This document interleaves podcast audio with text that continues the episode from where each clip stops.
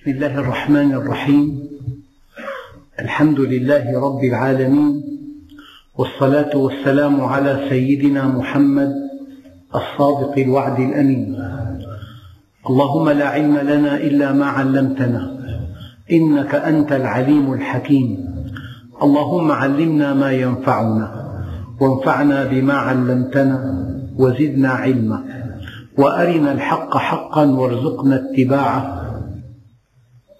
وأرنا الباطل باطلا وارزقنا اجتنابه واجعلنا ممن يستمعون القول فيتبعون أحسنه وأدخلنا برحمتك في عبادك الصالحين. أخرجنا من ظلمات الجهل والوهم إلى أنوار المعرفة والعلم ومن وحول الشهوات إلى جنات القربات.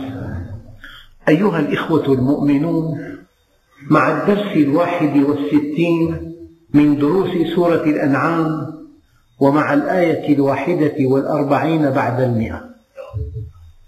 وهي قوله تعالى وهو الذي أنشأ جنات معروشات وغير معروشات. والنخل والزرع مختلفا أكله والزيتون والرمان متشابها وغير متشابه. كلوا من ثمره إذا أثمر. وآتوا حقه يوم حصاده ولا تسرفوا إنه لا يحب المسرفين. أيها الإخوة لا بد من تقديم دقيق لمعنى قوله تعالى وهو الذي. الإنسان إذا فكر في خلق السماوات والأرض يهتدي إلى أن هذا الكون لا بد له من خالق. ولا بد له من مربي ولا بد له من مسير. لا بد له من خالق من أسمائه الحكيم العليم القوي الرحيم. فهذا العقل إذا أعملته في خلق السماوات والأرض يقول لك لا بد من خالق عظيم. من هو هذا الخالق؟ يأتي القرآن الكريم وهو وحي رب العالمين يقول الله الذي خلق السماوات والأرض. الجهة التي أيقنت يقينا أنها وراء هذا الكون هي الله. لذلك العقل والنقل يتكاملان.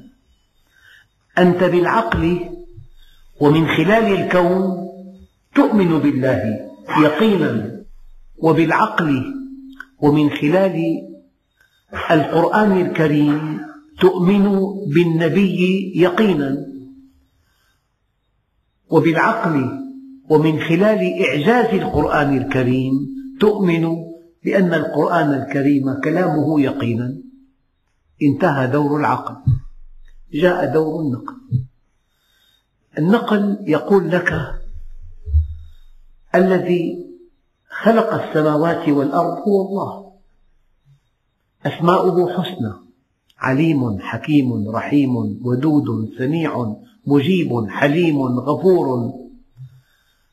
والنقل يؤكد لك أن هذا الإنسان الذي جاء به بهذا القرآن هو رسوله.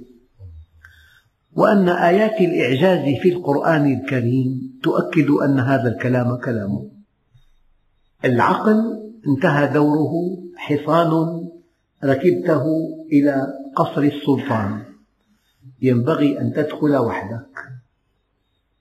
أخبرك الله بعد أن آمنت به وبرسوله وبكتابه أن الجهة التي خلقت السماوات والأرض هي الله وأن الكون مسخر للإنسان. تسخير تعريف وتكريم وأن الإنسان هو المخلوق الأول. إنا عرضنا الأمانة على السماوات والأرض والجبال فأبين أن يحملنها وأشفقن منها وحملها الإنسان. وأن الحياة الدنيا دار عمل وليست دار أمل. الحياة الدنيا دار تكليف وليست دار تشريف. الحياة الدنيا ممر وليست مقرا. وأن بعد الحياة الدنيا هناك موت وبرزخ ثم يوم القيامة. وفي يوم القيامة جنة يدوم نعيمها أو نار لا ينفد عذابها. هذا كله بالنقل. العقل استنبط يقينا أنه لا بد لهذا الكون من خالق ولا بد لهذا الكون من مرب ولا بد لهذا الكون من مسير. واستنبط العقل أن الإله العظيم الذي خلق الكون قطعا عليم وحكيم وقوي وغني ورحيم وودود. النقل أخبرك بالماضي السحيق أن البشرية بدأت من آدم. والنقل أخبرك أن الله سبحانه وتعالى لم يدع خلقه من دون رسالات. وأن الرسل كثيرون. منهم من قصصنا عليك ومنهم من لم نقصص عليك. وأخبرك أن سلامتك بطاعة الله وسعادتك بالقرب منه. وأخبرك أن هذه الدنيا دار امتحان أنها دار التواء لا دار استواء. ومنزل ترح لا منزل فرح. فمن عرفها لم يفرح لرخاء ولم يحزن لشقاء قد جعلها الله دار بلوى وجعل الآخرة دار عقبى فجعل بلاء الدنيا لعطاء الآخرة سببا وجعل عطاء الآخرة من بلوى الدنيا عوضا. أرأيت أن النقل والعقل يتكاملان ويتعاونان وأنك بالكون تؤمن وبالشرع تعبد.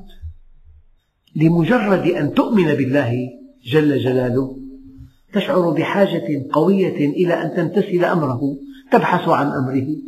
لذلك التفكر في خلق السماوات والأرض جانب ومعرفة منهج الله الأمر والنهي والفرض والواجب والمباح والسنة والكراهية التحريمية والتنزيهية والحرام ينبغي أن تعرفه لأنك بالكون تعرفه وبالشرع تعبده. هذه مقدمة لقوله تعالى وهو الذي الذي فكرت في خلقه والذي فكرت في صنعه والذي فكرت في حكمته والذي فكرت في رحمته والذي فكرت في قدرته والذي فكرت في غناه هو الذي. أخواننا الكرام مرة ثانية وثالثة ورابعة وعاشرة أؤكد لكم أنكم إذا تفكرتم في خلق السماوات والأرض تقفون وجها لوجه أمام عظمة الله وأن التفكر في خلق السماوات والأرض أوسع باب ندخل منه على الله. وأقصر طريق إلى الله. وهذه الآيات تبين هذا الذي يحيط بنا من كل ما نحتاج من طعام وشراب. أخواننا الكرام العالم الغربي ينتفع من الكون بإحدى وظيفتيه. الكون مسخر للإنسان تسخير تعريف وتكريم. تماما كما لو أن صديقا لك اخترع هاتفا فيه ميزات لا تعد ولا تحصى وقدمه لك هدية. فأنت حيال هذه الهدية تعتريك مشاعر متعددة. أبرز هذه المشاعر يعتريك تعظيم لهذا المخترع ويعتريك امتنان لأنه قدم لك هدية. فالله عز وجل يقول ما يفعل الله بعذابكم إن شكرتم وآمنتم وكأن علة وجودنا أن نؤمن ثم نشكر. وكأن الإنسان الذي آمن بالله ثم شكره حقق الهدف من وجوده. رد فعل التعريف أن تؤمن ورد فعل التكريم أن تشكر. فإذا آمنت وشكرت توقفت المعالجة الإلهية. طالب جاء بجلاء مع تفوق وجاء بهندام نظيف وأنيق وجاء بطاعة لوالديه ولإخوته وأمه. لا يمكن لأب أن ينتهره ولا أن يضربه. ما دام قد حقق التفوق العلمي والخلق القويم حقق الهدف من كونه ابنا بارا لهذا الأب. إذا يجب أن تعلم علم اليقين أنك إذا آمنت وشكرت فالإله العظيم لا يمكن أن يكون له عليك سلطان لأنه ألزم نفسه بالكمال. هو مطلق. طريق الإرادة. يفعل ما يشاء. ولا أحد يمكن أن يعترض عليه. لا يسأل عما يفعل لأنه كامل. لأنه قوي وكامل. والله عز وجل ألزم نفسه بالاستقامة. فأنت إذا آمنت وشكرت ليس لله عليك من سلطان. أتريدون حينما تعصون الله أن تجعلوا لله عليكم سلطانا مبينا؟ يعني أب طبيب ابنه أمامه يأكل باعتدال يأكل الطعام الصحي. الأب مع أنه طبيب وطبيب هضمي وجراح. ما له علاقة الأب بابنه علاقة طب ولا علاقة عملية جراحية ولا علاقة أدوية. أنه طعام الابن أما إذا أكل طعاما غير مناسب مسموما وصار معه إقياءات ساعتئذ لأن الأب رحيم وعليم يتدخل يلزمه بحمية تامة وأدوية وحقن وما شاكل ذلك. إذا الله عز وجل ليس له على عباده سلطان إذا هم آمنوا وشكروا آمنوا واتقوا إذا هم استقاموا. لأن النبي الكريم حينما أردف معاذ بن جبل وراءه قال له يا معاذ حق العباد على الله. حق العباد على الله. إذا هم عبدوه ألا يعذبهم. وأنا أطمئنكم. ما من واحد منا وأنا معكم.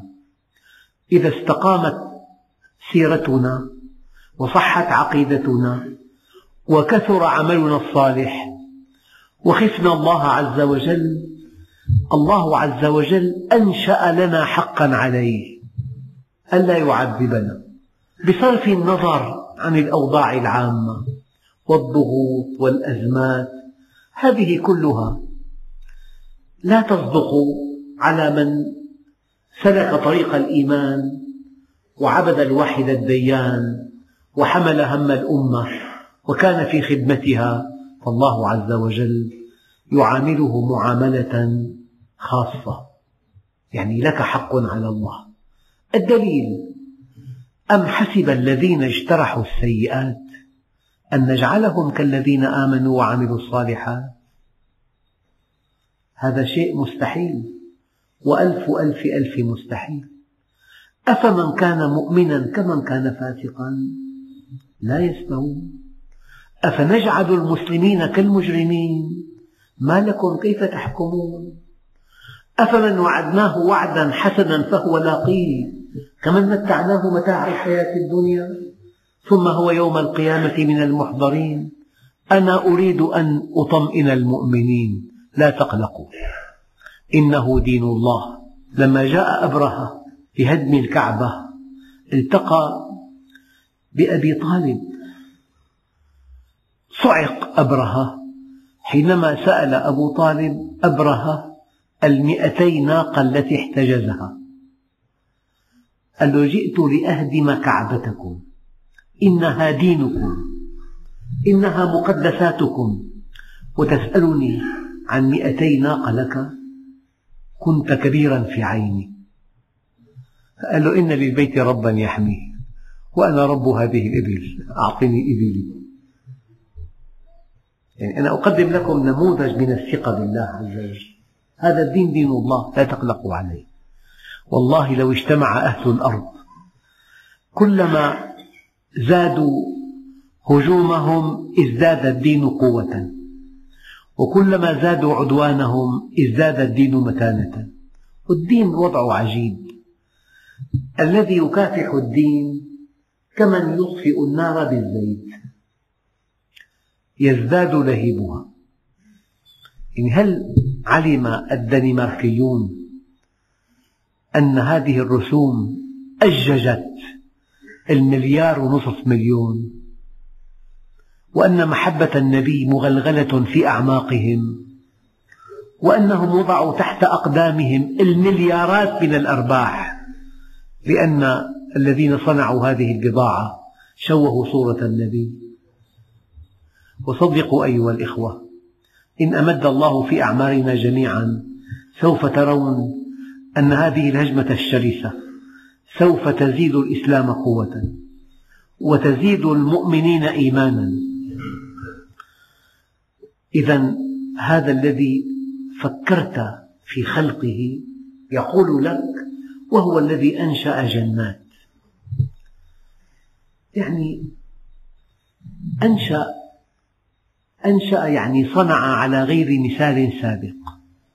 الإنسان يصنع العجلة وقد رأى شجرة تتدحرج.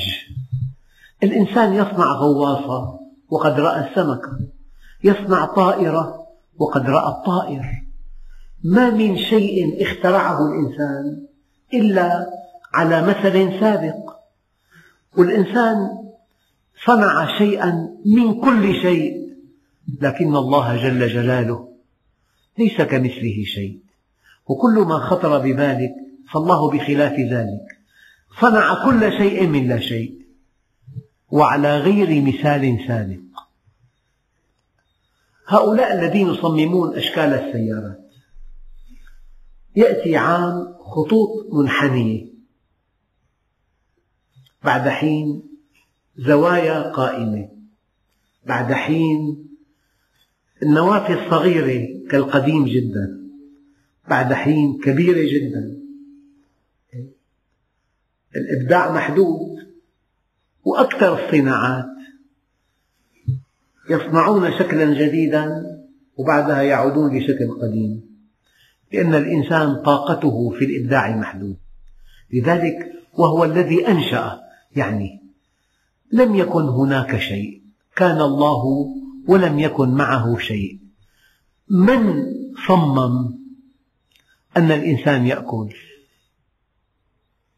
وأن الطعام نبات والنبات له بذر والنبات يحتاج إلى ماء والماء يحتاج إلى مطر والمطر يحتاج إلى بحر والبحر يحتاج إلى شمس. من صمم هذه القوانين؟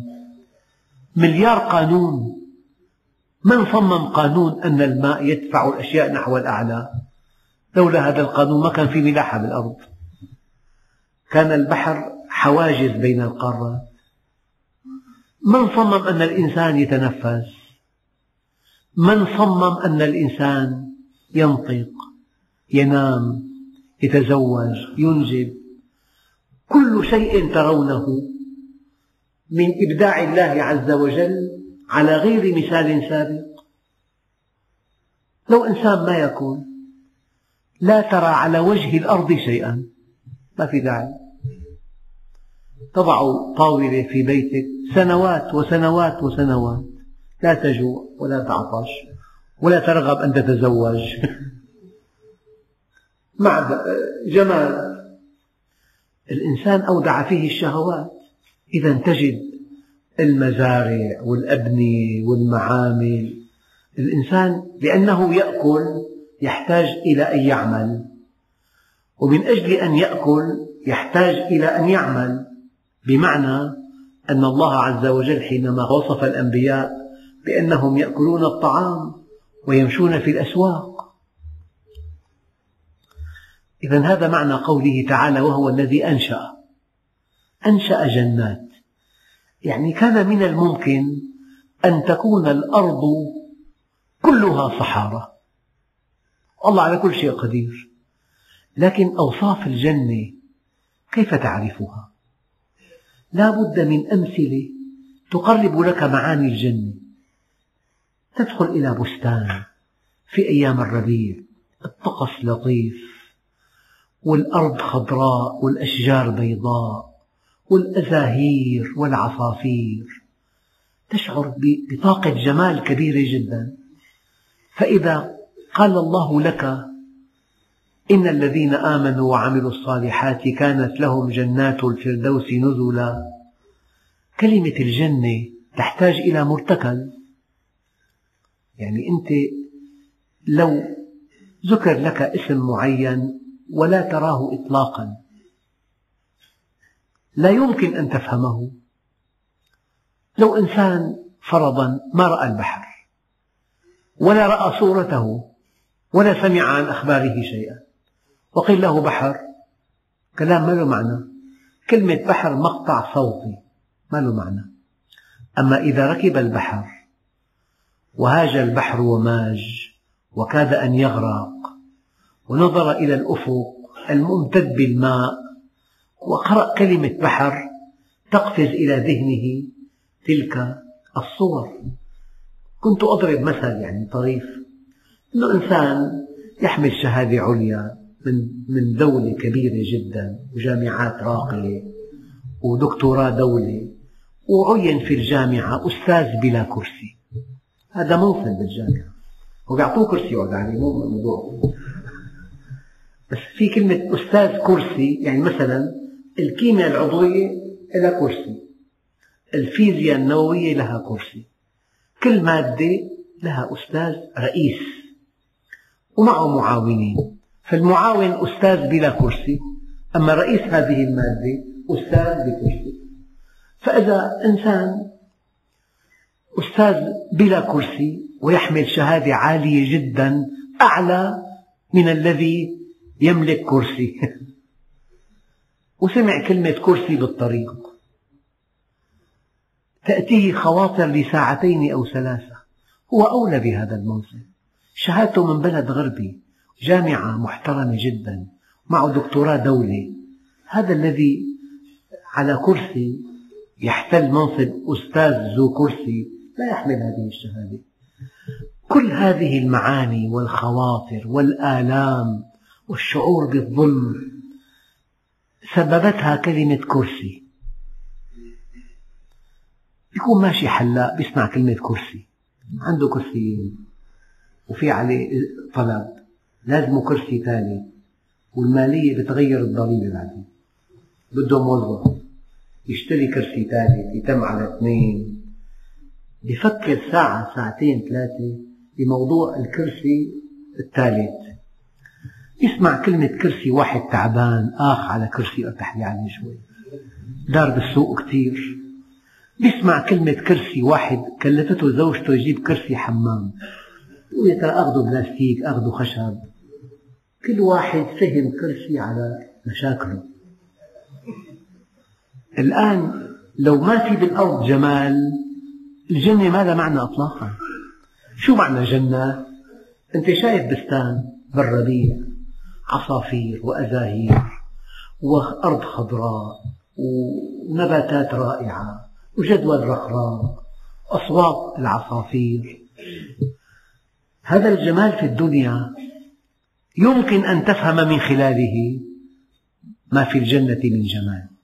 لذلك قال تعالى وهو الذي أنشأ جنات معروشات. البستان في أشجار أشجار مرتفعة لها جذع. وأحيانا في نباتات ليس لها جذع لكن قد تجعل مرتفعة كالعنب كالكروم. في عنب سطحي وفي عنب يرتفع بمساعدة صاحب البستان. قال وهو الذي أنشأ جنات معروشات يعني المشمش يحمله شجر مرتفع. أما البطيخ تراه على الأرض. لو عكسنا الآية شجرة حملة بطيخة 18 كيلو وقعت فوق واحد بتموته. بطيخ على الأرض. المشمش. البطيخ ينقل من مكان إلى مكان. هو ماء مجمد سبعة وتسعين بالمئة من البطيخ ماء. واثنين ونصف كل ما في البطيخ من طعم. يحتاج إلى قشر سميك بحمله خمسة طن سيارة كله فوق بعضه. والشكل البيضوي هو أقصى غلاف يتحمل الضغط في تصميم يعني مثلا موسم الفواكه بالصيف متدرج لو بيوم واحد كل أنواع الفواكه نضجت شيء لا يحتمل. بيوم واحد. أما نبدأ ببعض الفواكه الخضراء ثم الكرز ثم الإجاص ثم التفاح ثم هي بالتسلسل. الآن الفاكهة الواحدة يمتد جنيها أشهرا. حدثني أخ قال لي والله أظن حقل بطيخ قال لي خلال تسعين يوم حمل كل يوم شاحنة. عن البطيخ ينضج خلال تسعين يوم. هذا لا يخزن بالصوامع البطيخ هذا يؤكل كفواكه. في تصميم في عقل أول في حكمة مطلقة. إذا وهو الذي أنشأ جنات معروشات يعني أشجار باسقة وتحمل ثمار رائعة وغير معروشات نباتات سطحية. الباذنجان الكوسة الخضروات بعض المنتجات الأخرى كلها ليست معروشة ليست متسلقة والنخل النخل يا أخوان أطول الأشجار عمرا. النخل بيعمر فوق الستة آلاف عام. نخل المدينة الذي أكل منه النبي عليه الصلاة والسلام يأكل منه أهل المدينة الآن. النخلة نفسها يعني التمرة فيها ستة وسبعين مادة غذائية.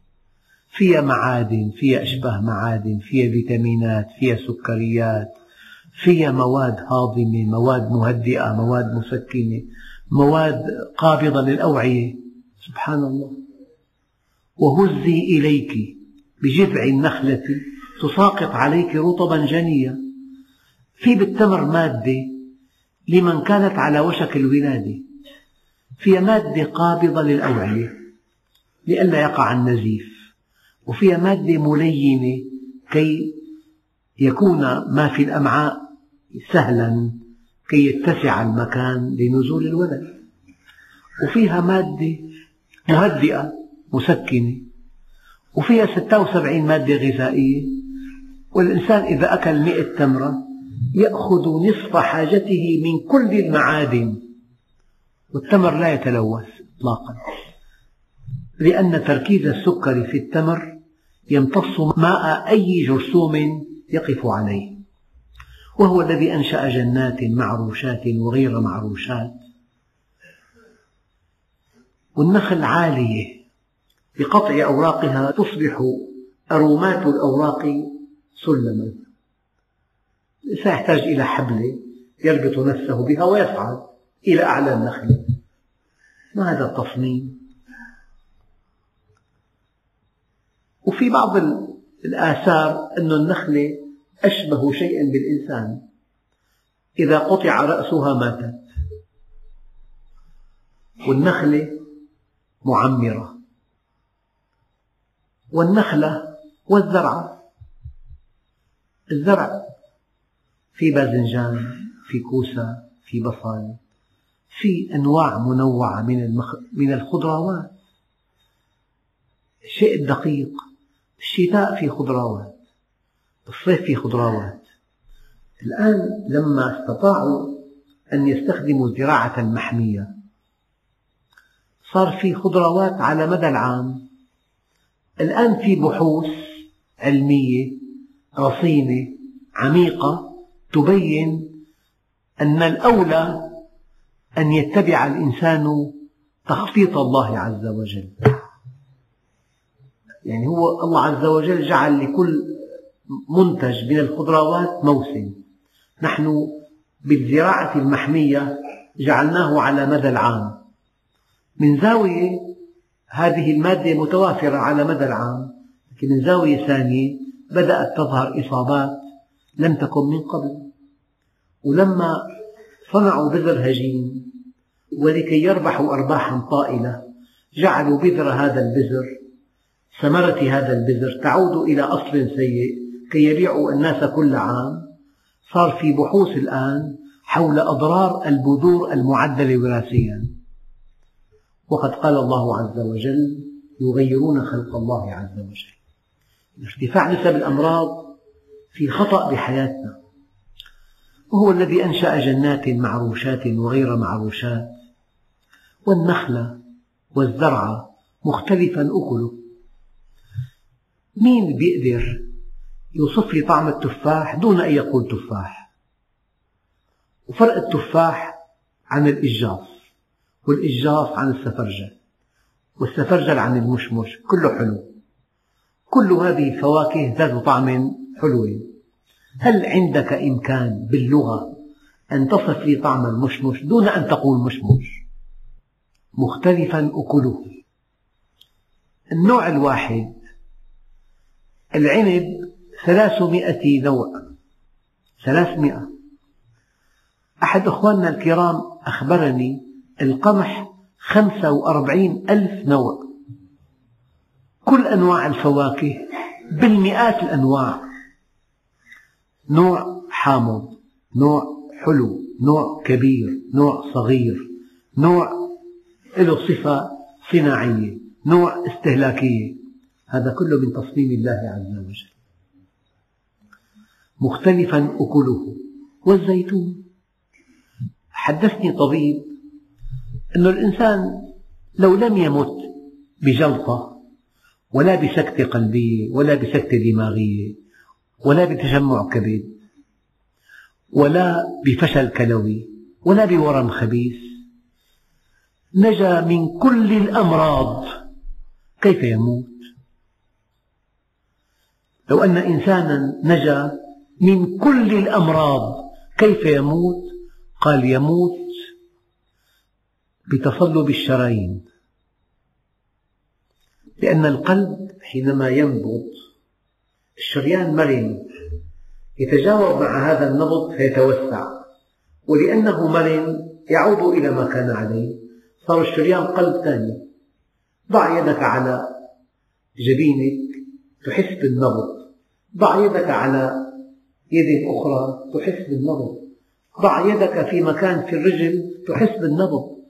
الشرايين قلوب. في قلب مركزي هو القلب وكل قطعة من الشريان قلب لأنها مرنة مع تقدم السن الشريان يتصلب فيتعب القلب. هذا آخر مرض يموت فيه الإنسان. بالمناسبة زيت الزيتون هو الغذاء الوحيد الذي يطيل أمد مرونة الأوعية الدموية. والله لو تعلمون أيها الإخوة ما في زيت الزيتون. يعني الصفات التي مرت معنا والتي قال عنها العلماء تفوق حد الخيال تخفض الضغط ترفع نسب الكوليسترول الحميد وتقلل نسب الكوليسترول الضار تعين على الهضم. تعين على إذابة الشحوم. شحوم الزيت غير مشبعة. سهلة الهضم. في حديث عن زيت الزيتون والنبي عليه الصلاة والسلام قال يخرج من شجرة مباركة. وبعل دهن يعني أثمن مادة دهنية على الإطلاق زيت الزيتون. لذلك والزيتون والرمان. الرمان يعني الآن في أبحاث أن الرمان مادة مذيبة للترسبات التي تكون على أوعية القلب. يعني أنا أقول لكم كلمة كلوا كل شيء. لأن في كل شيء مادة وقائية أو علاجية للجسم. هناك طبيب يقول كل كل شيء. بعض أنواع الخضار الملوخية مثلا ترمم الغشاء المخاطي لجهاز الهضم. زيت الزيتون يمد أمد مرونة الشرايين. بعض الأغذية تقوي الخلايا الفسفورية. القمح ماذا نفعل نحن بالقمح؟ نأخذ لبه نشاء صرف وندع للدواب قشرة القمح النخالة. بالنخالة فيها ست معادن وسبع فيتامينات وكل حاجة الإنسان متوافرة في النخالة. والنخالة لا تسبب الإمساك وهناك خمسون مرض يأتي من الإمساك. وأول بدعة ابتدعها الصحابة بعد وفاة رسول الله نخل الدقيق. شوفي القشرة عالم قائم بذاته. أربعة عشر بالمئة من وزن القمح قشر. في القشر في غلالة داخلية وفي قشرة خارجية. الفيتامينات البوتاسيوم والمغنيسيوم والصوديوم والكالسيوم. كلها معادن أساسية جدا. وقلما يصاب إنسان يأكل الخبز بقشره بالإمساك.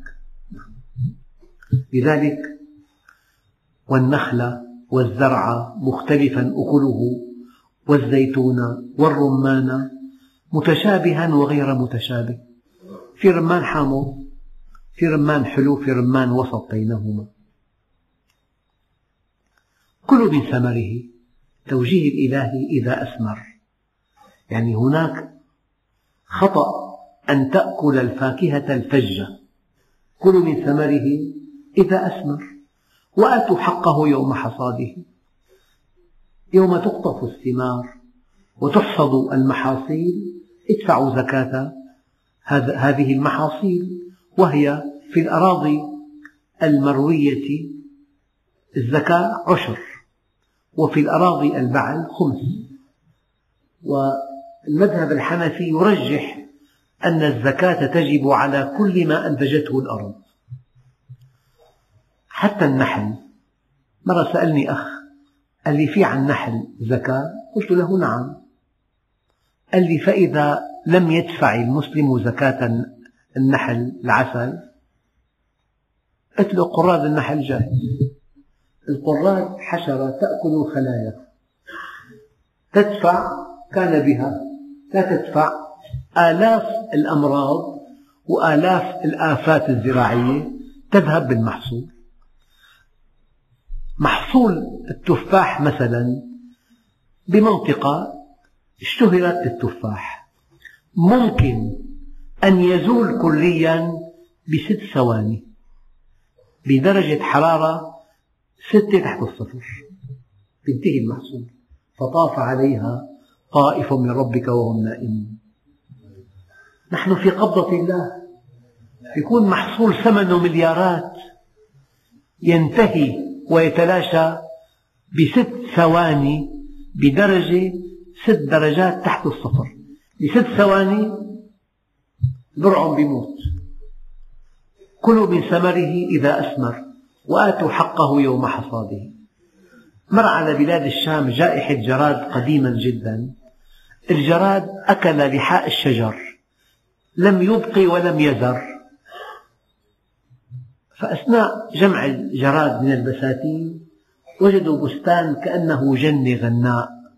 ما فيه ولا جرادة شيء لا يصدق. فجاءوا بكيس من الجراد وألقوه في البستان تطاير وخرج بعيدا عنه. فلما سئل صاحب هذا البستان قال أنا أزكي عن مالي. الوقت لا يتسع لقصص لا تعد ولا تحصى عن كل فلاح أكرمه الله بدفع زكاة محاصيله بالتمام والكمال. الله عز وجل يضاعف المحاصيل ويحفظ له الزرع من كل آفة ومن كل بلى الملمح الذي يفهم من هذه الآية كلوا من ثمره إذا أثمر. يبدو أن الفواكه الناضجة أفضل للإنسان من الفواكه الفجة كلوا من ثمره إذا أثمر. أما الحصاد هو القطع. عند أبي حنيفة كما قلت لكم قطع سنابل القمح حصاد والشعير وما إلى ذلك وقطف الثمار حصاد. بالمعنى اللغوي الحصاد هو القطع. فقطعنا الثمار أو حصدنا الغلال سيان لكن رحمة الله عندك بستان في أنواع من الفواكه. لك أن تأكل قبل أن يبدأ الحساب. يوم تقطف هذه الفواكه جميعا وتنزلها إلى السوق هنا يوم وقت الحساب الدقيق للزكاة. يعني في تسامح. ما تأكله أنت وأهلك وضيوفك من هذا البستان قبل الجني الكامل للبستان هذا لا يدخل في حساب الزكاة. وآتوا حقه يوم حصاده. قال ولا تسرفوا. ومن أدق ما تعنيه كلمة ولا تسرفوا أن الإسراف نوعان إسراف زيادة وإسراف نقص. الإسراف مجاوزة الحد زيادة أو نقصانا.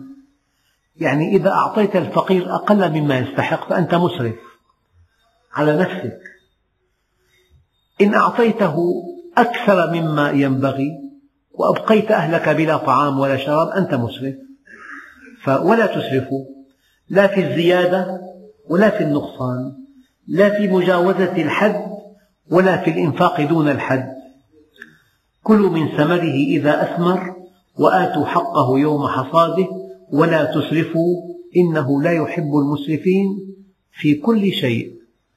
لا تسرفوا هنا في دفع زكاة هذه المحاصيل وتلك الثمار زيادة أو نقصانا كما أنه لا يحب المسرف في كل شيء حتى في المباحات. وكل شيء مع الإسراف ينقلب إلى ضرر. نحن علاقتنا مع الإسراف كالملح في الطعام. إن زاد عن حده انقلب إلى ضده والحمد لله رب العالمين.